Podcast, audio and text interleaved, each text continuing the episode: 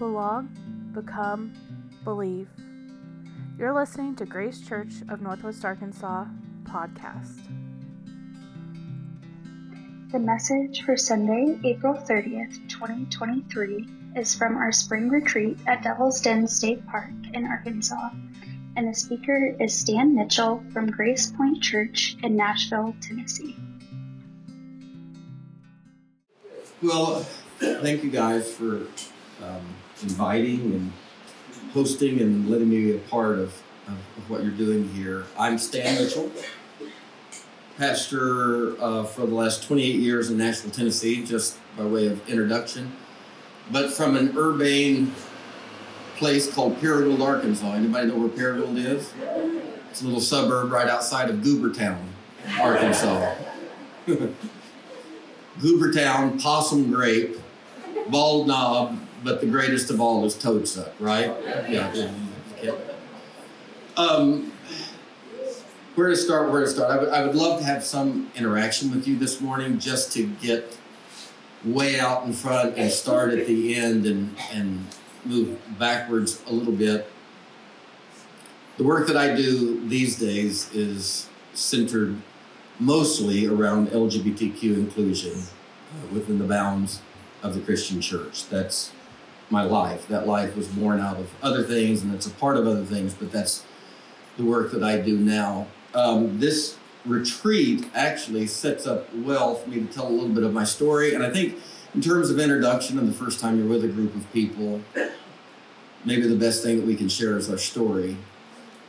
Parker Palmer one of my favorite authors and thinkers, says it's amazing that a religion supposedly vested in the idea of incarnation again and again finds itself lost in disembodied concepts. There's nothing more potent.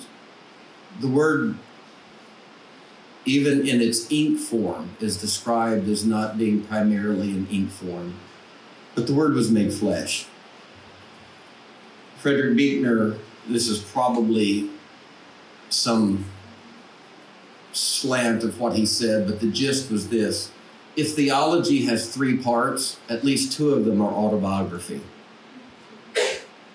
All of us, our stories, our lives, where we come from, so much of the way we see God, the way we see life, comes out of personality and sociology and the setting that we come from. And I know that's true of me. So to talk about God, to talk about life. I don't think it's narcissistic to talk about that through the filter of our own experience. And so I'll share a little bit of that today. My granddad, when he was passing away, great, great saint, song leader in the church. Remember the redback hymnals? Turn to page 133. Remember all that? My granddad, when he was passing away up in the Veterans Hospital at Poplar Bluff. He had been uh, battling congestive heart failure for a while, so the last few days just trying to keep him comfortable from the internal drowning. But at one point, we were there around the bed doing that thing that we do with our loved ones, singing songs, all the hymns that he led us in. And at some point in that process, he came out from under the anesthetic just enough to look up at me, and we had this cogent moment where I said, you know, you, the cliched thing, but you mean it, of just helping someone transition and let go. And my granddad said to me, he said, Well, son, he said, I, I guess the Lord's taken me the long way home. And almost immediately I knew what he was referring to because we'd been discussing preacher sermons for years. My granddad was a wonderful saint who loved sermons and the notes and the margins of his Bible was all filled in with the sermons that he had heard. He never could remember what a sermon was about, but he loved them. It was always, he would say, Boy, I tell you, Brother Dean preached today. I say, Really? He said, Oh, it was good, good, good, just a blessing whoa, that man preached. And you'd say, well, what was it about? He said, oh, it was good. It was good. It was good. But, but what was his, what, what was the, the gist of it? He said, well, it said, uh, mm. Uh, well, it was about the Lord and what have you. It, it, But I knew when he said, The Son of the Lord is taking me the long way home, that he was referring. He was referring to this text from Exodus 13, in keeping with the Exodus and deliverance and all of that. It so happened that after Pharaoh released the people, God didn't lead them by the road through the land of the Philistines. Parenthetical, which was the shortest route. For God thought if the people encounter war on that road, they'll change their minds and go back to Egypt. The Lord's taken me the long way home. God, not always concerned with simple math, knowing that the shortest distance between two points is a straight line, the text, and my granddad agreed at that point in his life, the text was clear from, from a spiritual perspective. The shortcut's not always the best cut. And I think it would uh, probably be a consensus around this room that none of us reflectively, especially those that have lived some decades, look back on life and feel like that the path for you has been the shortest point between two points. It's been this serpentine, circuitous, winding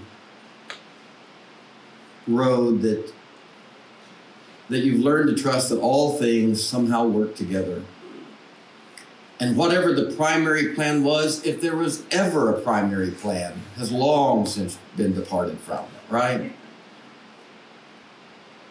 But somehow there's that grieving process of letting go of that straight line, that grieving process of letting go of the yellow brick road, that grieving process of letting go of what would have been the simple, straightest path, because there's no going back and doing it now. But on the other side, you begin to look back and realize that none of these steps could have been skipped. All of these steps, in their own way, painful though they might be, are hallowed. And that somehow, as my grandmother used to testify, the raw eggs and the bitter bacon powder mixes with the sugar and the flour and the vanilla, and somehow, under the heat of life, a cake comes out of all these disparate pieces that maybe many of them we wouldn't have chosen. And that's been my path. How in the world does a kid from Northeast Arkansas, how does a young evangelical preacher from Northeast Arkansas end up in the place that I am now? I'll tell you this I have a dad in Northeast Arkansas that would like to know the answer to that. this, this journey of deconstruction, disorientation, Brueggemann calls it, this journey of what I think is maturation. A journey that the people I love the most in the world consider not admirable, but more about apostasy and heresy people ask me, I'm 55 years old, people ask me, what's been the hardest part? Selling a 23 acre campus, losing 2,500 members of the church, death threats, two police at church for three years, wore a vest for six months, bulletproof. What's been the hardest part? None of that. That all makes for a good story. hardest parts, hardest, see, low dew point around that. All the other stuff, Lord, I'm no martyr. Hardest part, sitting with my old Pentecostal dad the other day watching a St. Louis Cardinal ball game. Somewhere in between my travels of doing this and working and advocating, somewhere between HRC and GLAAD and Pride parades and Christian churches and working with denominations, I sit with an old man that I love, Mark and I sat with him yesterday at a Razorback baseball game. First day I've had him out in two years. Mom battling dementia, he won't leave her. He's a wonderful man. It's amazing how many people in that world are so much better than their theology. I tell him all the time if God turns out to be a third of the person you are, we'll all be fine. We're sitting there watching a Cardinal ball game and somewhere between the second and third inning, out of nowhere, he says, Well, son,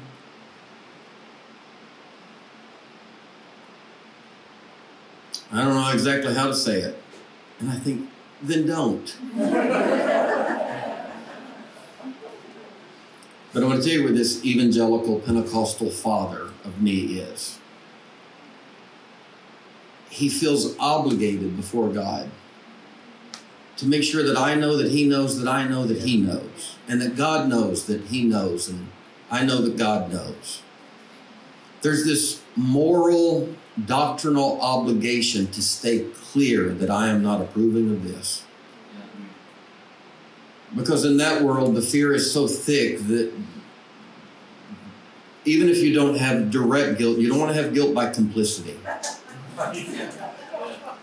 And so, somewhere between a second and third inning, and this is me driving over from Nashville every week to spend two days in the middle of everything else I do just to help him with mom which he appreciates, and and I'm honored to do it. But none of that really matters because I've gotten doctrine wrong. Because the burden on believing in our world is so thick. I mean, believing the right thing is the difference between burning for eternity while you're getting eaten by worms with your children there and living in eternal bliss. That's a heavy burden on believing right. So dad whispers, your life hasn't turned out the way your mother and I thought it would. I see, 55, I do have the psychic capacity to live with the fact that I've disappointed my parents. But I also have developed within that psychic capacity the honesty to be able to not be dismissive about what that still does inside of me. At 55, at some point near midlife, you begin realizing the years of my life are not like calendar pages that get torn off and thrown away. They're the concentric years of a tree's life inside. They're still a part of a living xylem inside of me. The tree's not just living in that last year's iteration where the bark grows inside of that tree are all of the years. When I turned 55 a month ago, I didn't cease being 54. Remember when you thought 23 replaced 22? It doesn't. I'm 55 and 54 and 53 and 52 and 51 and 50 and 49 and 7 and 6 and 14. John Bradshaw says all of those years deserve to be at the table you just have to make sure that the latest iteration is the one chairing the meeting.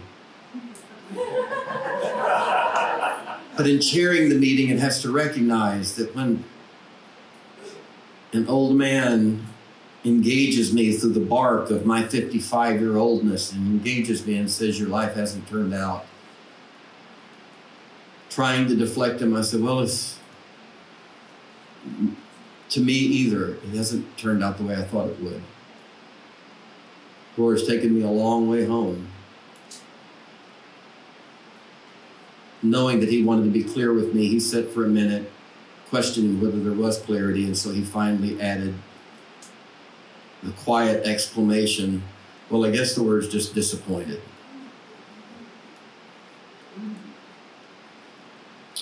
And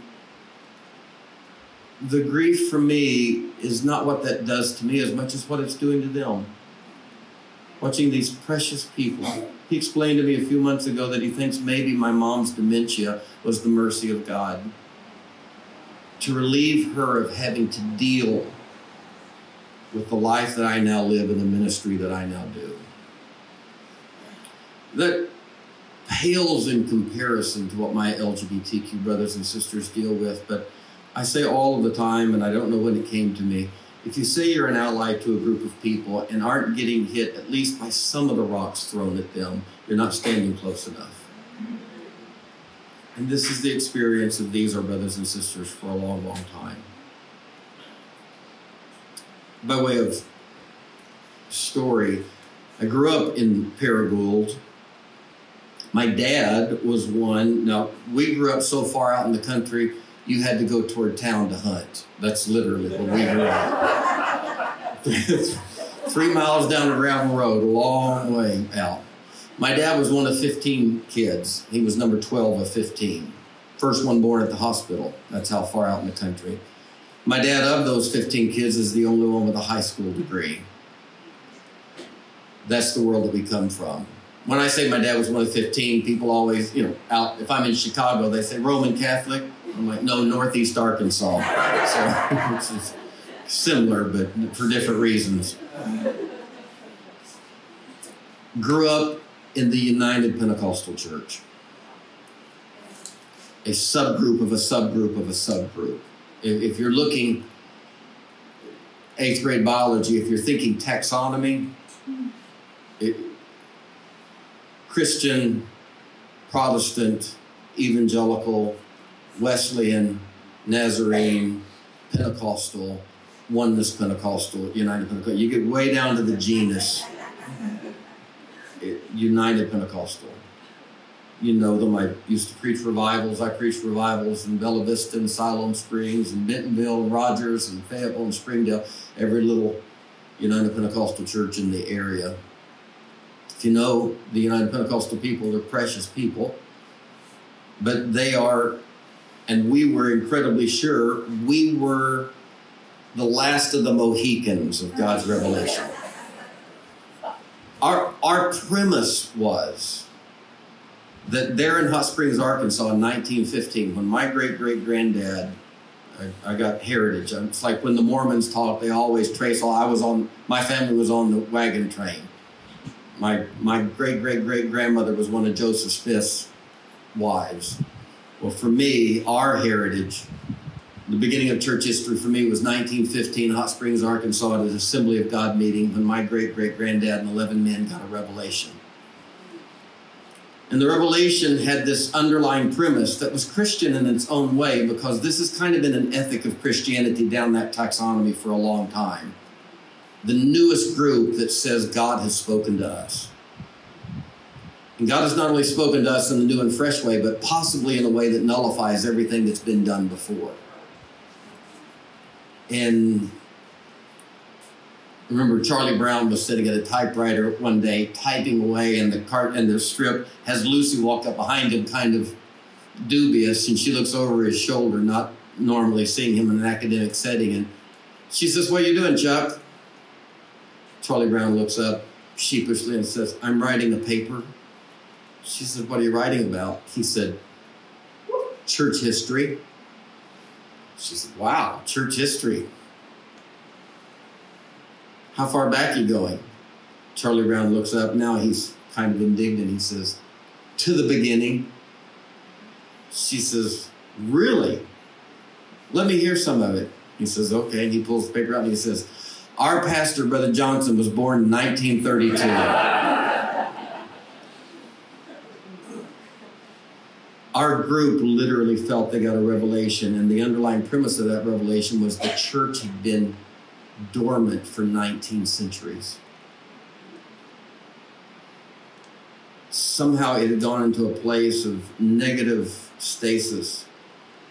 And if anybody was saved in that 18th century, 19th century period, we didn't really think so. But our group resurrected. That's that's the foundation, that's the substrate of my life. The 15 kids of my dad's family, his mother was one of eight, and all of them were in Paragould, and they all had five to 10 kids. Our family divided up Church of God, Assembly of God, and United Pentecostal.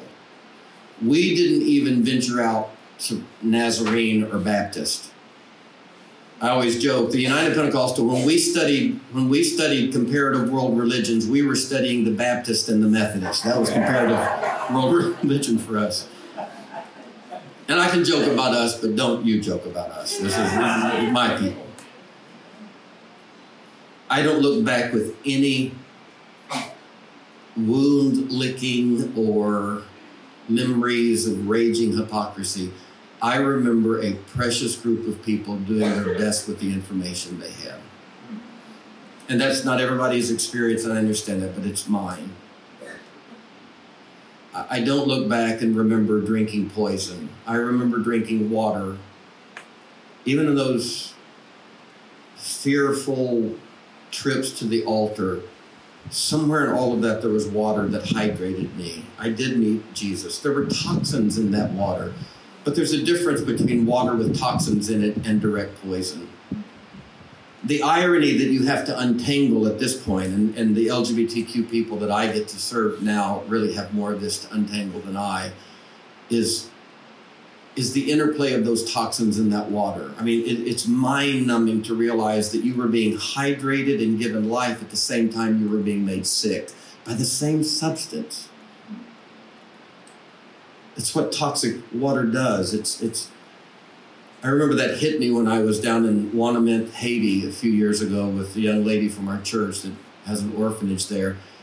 And we were out making the rounds one day, and I saw a child drinking water that was obviously just a, it was little more than open sewage.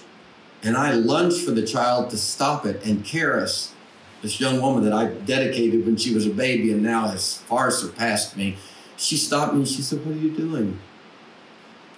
I said, well, it, it's going to drink that, it's going to get sick.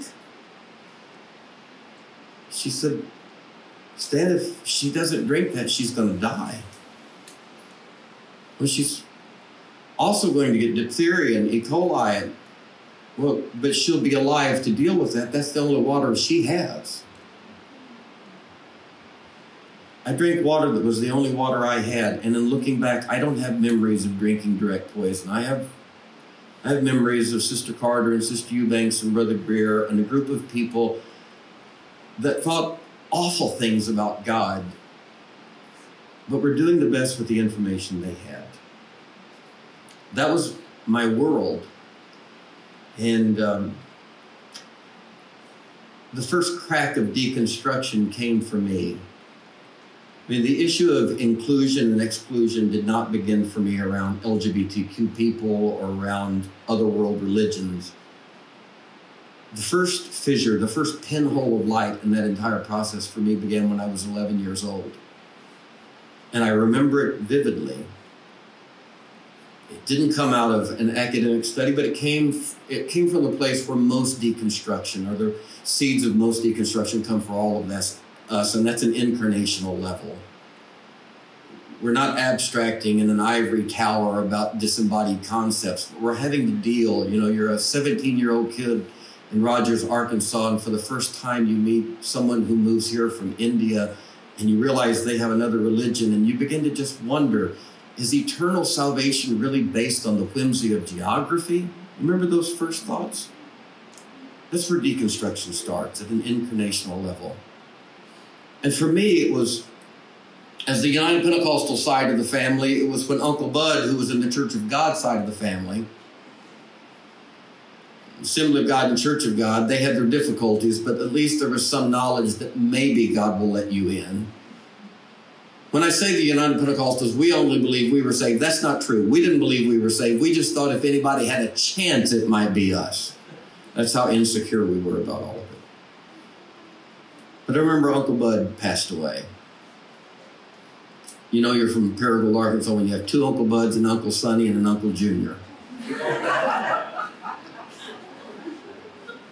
Uncle Bud passed away, and he was a, a loving, tongue speaking elder, but we would always quietly say on the UPC side, he didn't have the same Holy Ghost I got.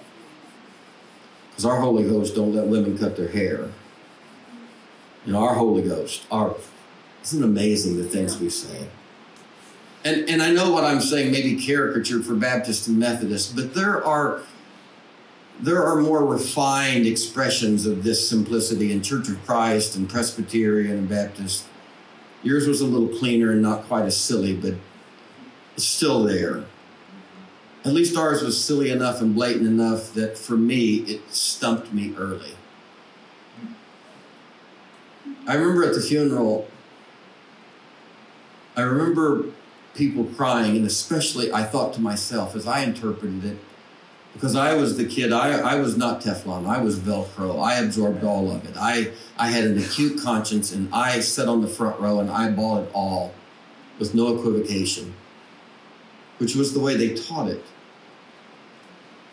But I remember at Uncle Bud's funeral, I noticed, or at least I made myself notice, that the UPC side of the family were crying more. And I remember 11 years old, fifth grade, I thought, sure, of course we are.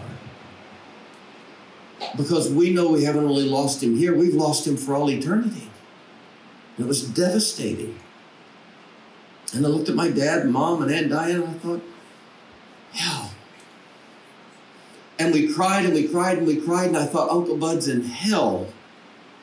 Uncle Bud is in hell.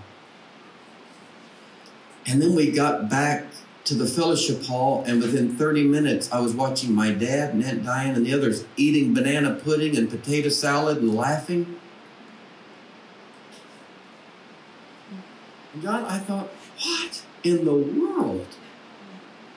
I wanted to stand up in, in, the, in the buffet and say, Uncle Bud's in hell. What are you, what are about? and a door cracked open. Ralph Waldo Emerson said, A mind once exposed to a better idea can never shrink to its original size. and there are these places where these fissures, these fault lines in our soul develop. Of course, the world I come from says those are opportunities for Satan to lead you and pull you into heresy, and you'll believe a lie and be damned. But a crack developed in my soul around the issue of inclusion. I think the fire is getting me, and I'm gonna need some water. if anybody has, or wine, the the, the wine. Uh, nope, I see my. All right.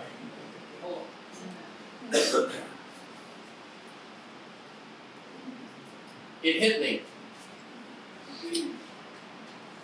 Either these people don't believe that fully, or they're the cruelest people in the world. And I knew they weren't the cruelest people in the world. And I looked around and my mind opened. The issue of who's in and who's out did not begin for me as a pastor in Nashville, Arkansas in 2015 when I stood up and made a statement of inclusion. The issue of who's in and who's out occurred to me problematically at a funeral in Paragould, Arkansas for Uncle Bud. And the expansion of that, I remember how it moved because the gradations of a sincere conscience, you just can't shift this stuff quickly. I remember the, the thought that maybe Assembly of God and Church of God and other Pentecostals might be okay expanded then to Billy Graham. And, and is Billy Graham really lost? There were some of our people that actually picketed Billy Graham crusades. Picket's the wrong word. We handed out tracts because we knew the people were deceived. But then the question is Billy Graham.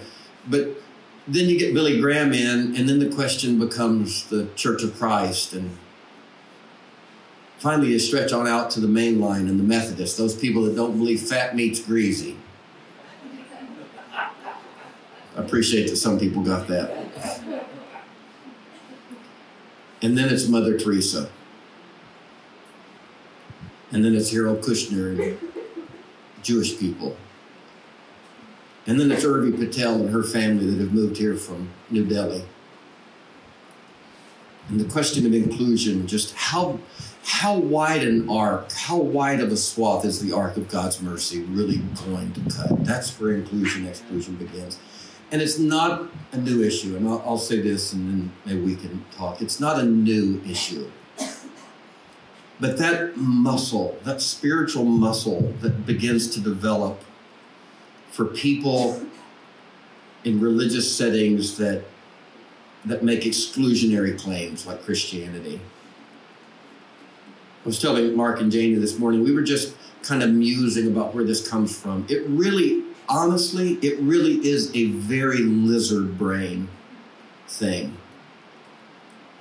on a mammalian animalistic level, we we have whether it's an innate sense or a learned sense that's still curious to anthropologists but we do have a very early expression all, all humans express very early this sense of scarcity an acknowledgement of scarcity a concern that there's not enough right? Food and air and water and money and property space. Animals wrestle all species wrestle with is there enough? And the fear that comes with is there enough? And that sense of scarcity does a couple of things. It turns friends into foe and it turns neighbors into competitors because we are all warily looking at things that we cannot live without and wondering is there enough for all of us? Are there more people than there are chairs when the music stops playing? And that sense of scarcity causes us to behave in ways that are unenlightened, unsaved, un they're the opposite of what we would think is a Christ formed soul. Buechner says this is a soul making universe, this is a Christ making world. Well, this, this fear based sense of scarcity, the opposite of love, this sense that there's not enough that makes us live uncharitably with those around us exclusivistic religious ideology is really just scarcity thinking about God and the afterlife. We, we even, I, it, it was subconscious, but in the book of Revelation, John said, I saw it, and it was 1,500 miles by 1,500 miles by 1,500 miles. And that sounded really big, but it also gave parameters. There's a limit to how many people are going to be able to fit in there. That sense of scarcity causes us to live uncharitably and view one another warily. We don't really hate the other, and, and our competition is not that we don't want them to have. We do want them to have. We just want to make sure that we have first. That's why the great sages all say, just do this. If you can find a way to love your neighbor in the same way you love yourself, you'll have done the whole deal. And that'll take a lifetime. But there's not enough.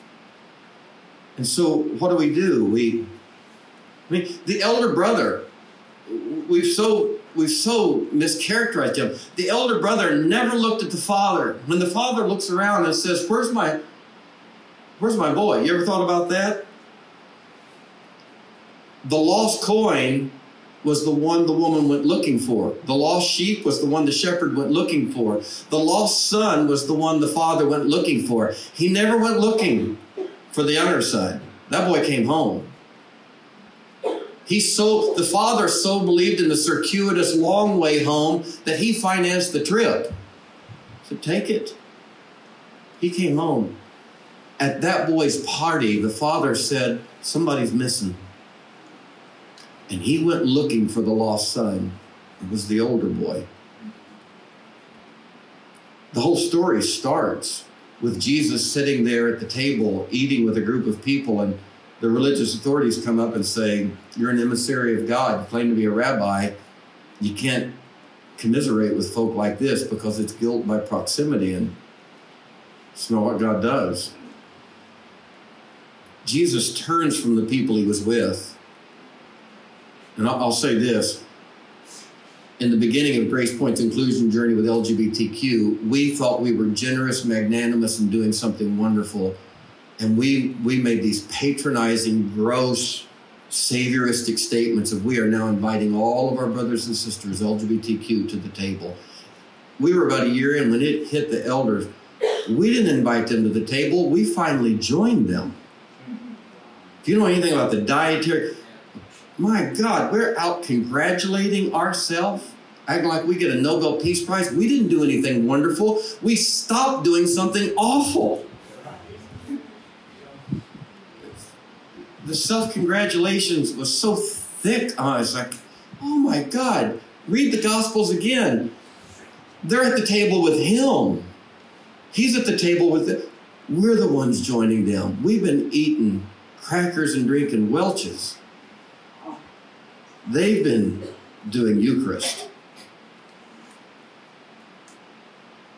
Jesus turns from the people he was with that he was peaceable with and turned to the Pharisees who said, You shouldn't be with them. And Jesus said, Can I tell you a story? Maybe three. Lost coin, lost sheep, and the Pharisees, theologically ahead, homiletians all said, We know where he's going. These are the lost people. Heaven rejoices. Okay, we can kind of see what you're getting at. they had no idea. He's setting them up because he loved them. It's funny, when we were all so conservative and fundamentalist, we excluded the publicans and harlots. And then when we quit excluding them and joined them, we then excluded the conservatives. And we just traded one fundamentalism and one narrowness for another narrowness. Jesus looked at the Pharisees and he said, These people I'm with are going to enter the kingdom ahead of you. The grace there is that he didn't say instead of you. He said they're just going to get there a little quicker because what you're dealing with is a little harder to process than what they're dealing with. But the Pharisees and religious leaders, he said, You'll get there too. It's just harder and takes longer. Jesus was deeply compassionate to them. And he told a story about a lost coin, a lost sheep. And then he told them about, I mean, he's making the mathematics easier 10 coins, 100 sheep, two kids. And the younger kid goes off, debauched living, and the Pharisees, homileticians still, hermeneutics, they got it. Yeah, he's talking about these people that are living riotously. And,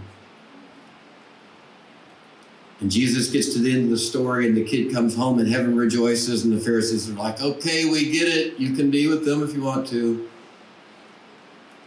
And Jesus finally gets to the part of the story that he's really going for. And he said, then, like the woman who one day realized to her great shock and dismay, a coin's missing. And just like the shepherd who had 99 in the fold, but said 99% is not enough. I don't know how in the world we built a religion thinking that a small fraction of people going to heaven is ever going to satisfy God when Jesus tells stories about 99% not being enough. Jesus gets where he's going and he says, The father looked around and said, in the middle of a party, ring on the kid's hand, robe, had a bath, and they're celebrating him. Jesus said to the Pharisees, and the father said, Somebody's missing. Says, My boy, my oldest boy. And he went looking for him. He was the lost one. And the father goes up on a hillside, and there's a son who doesn't even acknowledge his entrance. And the son's sitting up on the barn looking down at the campfire where the party's being thrown for his younger brother. And he's gritting his teeth and his jaw's working. And the father sits down beside him and joins his gaze to the party. And the father whispers, Where are you, boy? And the elder brother's eyes narrow, tears glisten, and water fall over his bottom eyelid. And the elder brother expresses the pain, the deep pain of the religion so many of us come from. The elder brother says, Let me get this straight. This kid goes out and breaks you and mom's heart and wastes your money and lives this effed up life. And he comes home and you throw this party for him. See, I always thought that's where he said, You shouldn't have ever thrown this party for him. The elder brother never says that. He's dealing with scarcity, and his dealing with scarcity is to not say, I don't want all of these people to have some. It's not our mammalian drive to get and to hoard is not because we don't want the others to have some. It's just we're afraid that there's not enough for us. We can't believe that there's a wideness in God's mercy. We can't believe that heaven has enough room for all of us. So we take this mammalian, reptilian drive to conquer scarcity and we hoard. And all exclusivistic religion is, is the hoarding of God and heaven. But we don't do it because we don't want others there. We even build into our systems this ethical ability to let people into our silos where we hoard. If they'll just learn the right handshake and the right baptism and but that kind of lets us control the amount so we can kind of mete out this space and not get overcrowded. The older brother doesn't say, and I don't think you should have done that for him. The older brother stops short. He says, You threw this party for him. And then he turns and looks at his father and says, I've been here for my whole life slaving for you, and you've never thrown a party for me. Jesus looked at the Pharisees and said, People are going to mistake you. I know that it's not because you hate these people. I know it's because you have never felt the party of grace for yourself. And when you have never experienced that bounty of grace and inclusion for yourself, you do this psychological thing called scapegoating, where you take your own angst, your own insecurities and insufficiencies, and you project them onto minority, vulnerable groups. But it's not because you hate them, it's because you're scared for yourself. And you project it onto them in a hateful way. And when you say run, goat, run, you claim it's because of their immorality, but it's actually your own insecurity projected outward. The lost son was the older brother. In the United Pentecostal Church that I grew up with, were a bunch of good people, elder brothers, elder sisters. Evangelical Christianity, Christianity writ large to some extent, any exclusivistic religion is the hoarding of God, projecting our own insecurities of scarcity. What if the gospel is and always has been there is enough? What if the gospel is not that you can be reunited with God, but that you were never separated? What if from the very beginning, our brokenness and sin could not separate us from God? What if the real story of humanity's existence, borne out in religion, is not a story of sin and separation, sacrifice and salvation, but it's really a story of shame and estrangement and presence and healing? What I get to do now, I honestly, I try. I get it. White, male, cisgender, evangelical. At some point, I, I do try to stay away from the microphone as much as I can these days. We've had our time. I do think part of the honest reparation is to get out of the way and so I'm, I'm, fortunate now because the space that I get to fill is not this space, it's pastoral care, working with queer people and their families at the intersection of gender, sexuality, and faith. But these are the issues. It's not about homosexuality or bisexuality, these are the issues. This projected shame. And to be able to serve in this space now is incredibly lovely. It's saved my soul in a lot of ways. And I haven't done anything wonderful. I realized a short time ago, just to close with this, I if my privilege is a cisgender, heterosexual, white, evangelical, all I have every privilege across the board. If that privilege is ill-gotten gain, how do you steward that? Well, one obvious way is to simply forfeit it. But just about the time I thought that would be the only way to morally handle that kind of privilege, I did, I think, what John's trying to do, and Mark and others. I thought, well, or I could steward it. And the way my life works now, and I just happened onto it about four years ago I would make all of these posts on social media with erudition and theology and my best sermons and all of that stuff. And there would be a certain response. And then I would tell the story of a Southern Baptist pastor's gay kid who found me and we talked. I would tell their story, and all of a sudden it would explode. And so I finally realized I'm not a voice for the voiceless. That's the most gross, patronizing, white savior statement you could make. My queer brothers and sisters have a better voice than I have.